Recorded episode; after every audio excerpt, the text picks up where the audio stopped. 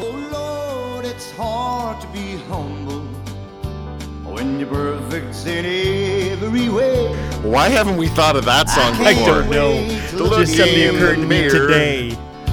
Cause As I get better looking each day. I think this is Mac Davis. My dad used to have this cassette tape. To love me. Ladies and gentlemen, I must be for the last time on the man. Drew Marshall Show, let's put our hands Oh together Lord, for Howard to humble. Humble Glassman. Ah.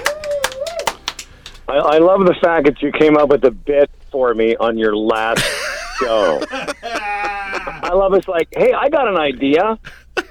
Uh, I don't know how to follow those two uh, legends, man. That's uh, to me that sums up everything that's great about you as a broadcaster. And uh, just hold on a second while I tell you some of the things I love about you. Oh, But that you know what I what I think listening to you talk to uh, Paul and Paul there, what's so cool for me and, and I think the attraction for everybody is that authenticity is so rare. In fact, people don't even know they want it until they really hear it. And I think what I heard Paul say, one of the Pauls say that, you know, you you've you've been so good about being really who you are, all all good and all you know bad or whatever. The all all every aspect of you, which is when I listen to you, I'm thinking, you know, that's why this guy is so good at this because you're willing to not always be slick and you're not always you, you put yourself out there, and I think that's why you've been so successful, and uh, why I think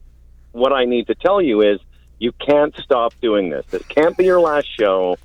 Fred's going to retire in a couple years. Humble and Drew. Uh, I was waiting for you to bust out into hell. No, you won't go. But um, you know what? And Drew. I One guy's got a giant head. I want to actually concur or agree with what you just said. I think you're right. Yeah, There- you are pretty wonderful. I am pretty ahead and agree wonderful. with it. Yeah. No, but I think the um, it's when I'm able to sort of hang up my underwear on the line and say, "Look, I have skid marks too." I think Oh. the reason you agree with that is because, dude, that's you. That's your show. That is exactly what you and I do on air. We're, Well, we're we're not here to talk about me. We're here Oh, to talk no, about you. stop it. Oh, hi, Tim. yeah. Hi, It's humble. boy. He's my favorite guy named Tim. I love him so. Humble. Humble. Uh, you okay? Drew. Yeah, yes. that's good. Let's get back to me. Now I don't I don't have very long because I know you got more important people than me. but I need you let you got to let me know when I have thirty seconds because the other day I said, "What do you want me to do?" And you said, "I don't know. Come on and say hi." And then you said, "Oh, you might do a poem." So I have a very short uh, poem that I've created. you wrote a Um, poem for me? I just so I let me know when you've got thirty seconds left. Oh, we'll, we'll, we'll hit it and quit with the poem. Okay, I get it. I'll tell you what I want to tell you this. Like I have been a I've spent a lifetime thinking about religion, reading about religion, hating on religion, Yep. and uh, it wasn't until I met you, two people in my life I've met that really opened my eyes to you know some of the nuances that maybe I had overlooked being a guy that thinks religion is stupid. One is my friend's my best friend's dad was a uh, a minister and uh, and I remember just when I found out he was, I just pumped him with all kind of questions, and he was a Lutheran guy, and so he not only taught me a lot about scripture, but he also taught me how to make a martini. Now- Which I thought right away, I was like, "Wow, some religious guys are cool." And then I met you, and you're like, "Let's go for beers," and you said the F word, and I was like, "Maybe all religious people aren't stupid."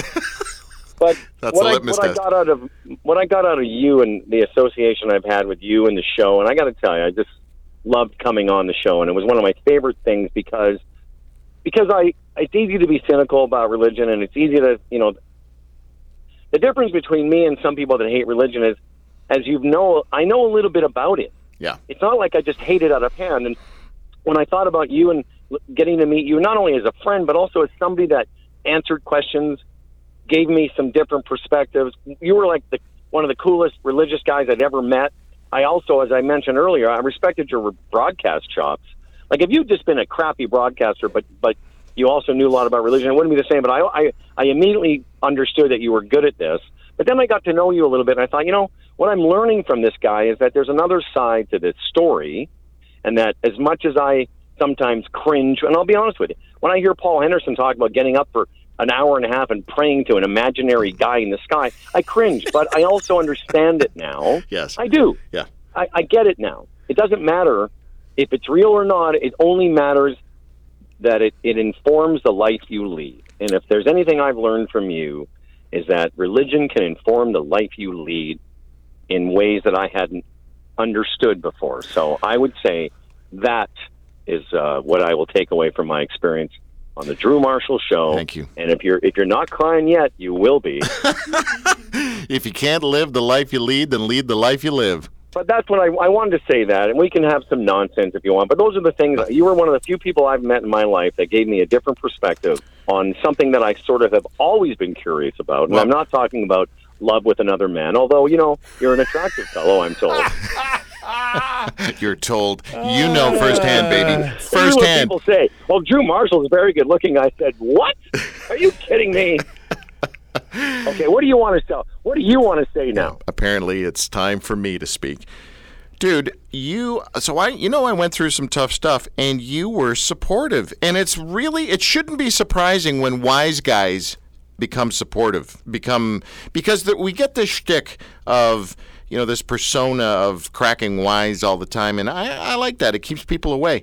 But the the Yeah, exactly. right, yeah. Exactly. Um, but but you broke through the veneer, and you were you were very supportive of me, just as a dude, as a pal, and um, and thank you for doing that, because uh, that can be risky in a world of wise guys and, and just guys in general. We're not good at that kind of stuff. Period. So anyway, I wanted to well, say thanks. and and I can say, you know, back yeah, yeah, I went through a pretty tough period there about five or six years ago, and you know, I guess what you did with me is, you know, I, if you want to put it in the context of, you know, you ministered to my pain, and we hung out, and you were somebody I could talk to, and and vice versa. But you know, overall, I got to tell you, it really will. I will. I'm, I'm not going to miss you because I'm. We're going to hang, I'm sure, but I'll miss coming on the show, and I will miss, you know, talking about just the the fun aspects of religion, and also having a little fun with you about it. And and I hope that, uh, and I mean this, I hope that you'll come on the Humble and Fred show from time to time because always one of our favorite guests. Uh, little baby Tim is. I know you're. Timmy's coming in in a couple weeks. And I know you're going to retire to some barn I saw online. I'm like, oh come on. Oh, I'm going to go write some things. Oh, are you, Mountain Man? Okay. Um, but I hope that you'll come on from time to time because I do. I really do. And you know, I'm not just crapping Yep, here. yep. You know how much I love coming on. Yep. And, and I'm sorry I couldn't be there today in person, but I, I really appreciate you including me. I, I wrote an email to John Moore the other day. He and I were golfing last Monday. It was a charity thing with the guys from Connecticut. And of course, John's the big wig over there. Well, one of the big Oh, yeah. at News Talk 1010. And he's a talk machine. And I wrote an email and said, I said some nice stuff. I said, you know, you've set the benchmark for a lot of people in the talk industry. And besides, I needed somebody else other than Howard as a role model in this industry. so, Well, anyway. I'm certainly not in the same category as him, um, but I appreciate it. Um, so let me just before the thirty second thing comes up, let me just ask you one final question to Howard sir. Humble Glassman, humble and fredradio.com, Canadian radio legend, my favorite Jew.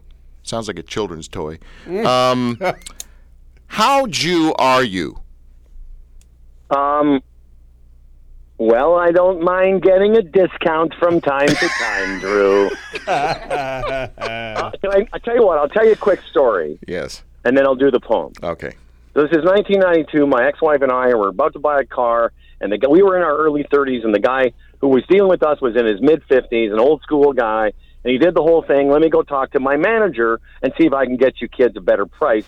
But what he actually said was, I'm going to go talk to my manager and see if I can Jew him down. I remember that and he phrase. left the room. Yeah. He left the room, and I said to my ex-wife, I said, "That's disgusting." I said, "I'm never going to stand for this." Then I paused and I said, "Unless he can Jew him down to a good price."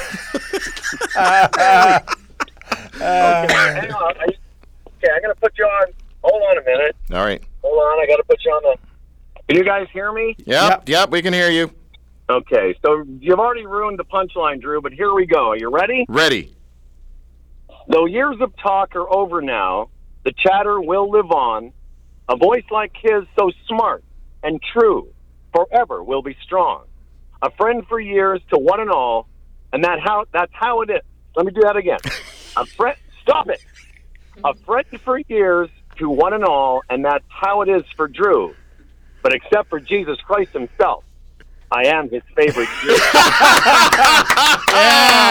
There we go. Beautiful. Howard Humble Glassman on the Drew Marshall Show one final time. Dude, that was a mic drop and a half. Well done, man. Well guys, done. So good. All right, we'll talk again soon, my friend. yeah, I love you, my friend, Love and you Timmy, too. I love you, and I'll see you soon. Thank sure, you. brother. Oh, by the way, Tim, Yes, sir. thank you Oh, thank because you. you introduced me to this well, there you go. giant gorilla uh, of a man, and, and it's been uh, one of the joys of my life to, to know both you guys. Yeah. Right back at you, brother. The man. hills are alive. Thank you. okay. Okay. See Bye, you, dude. boys. Bye-bye. Bye. Bye. Bye-bye now.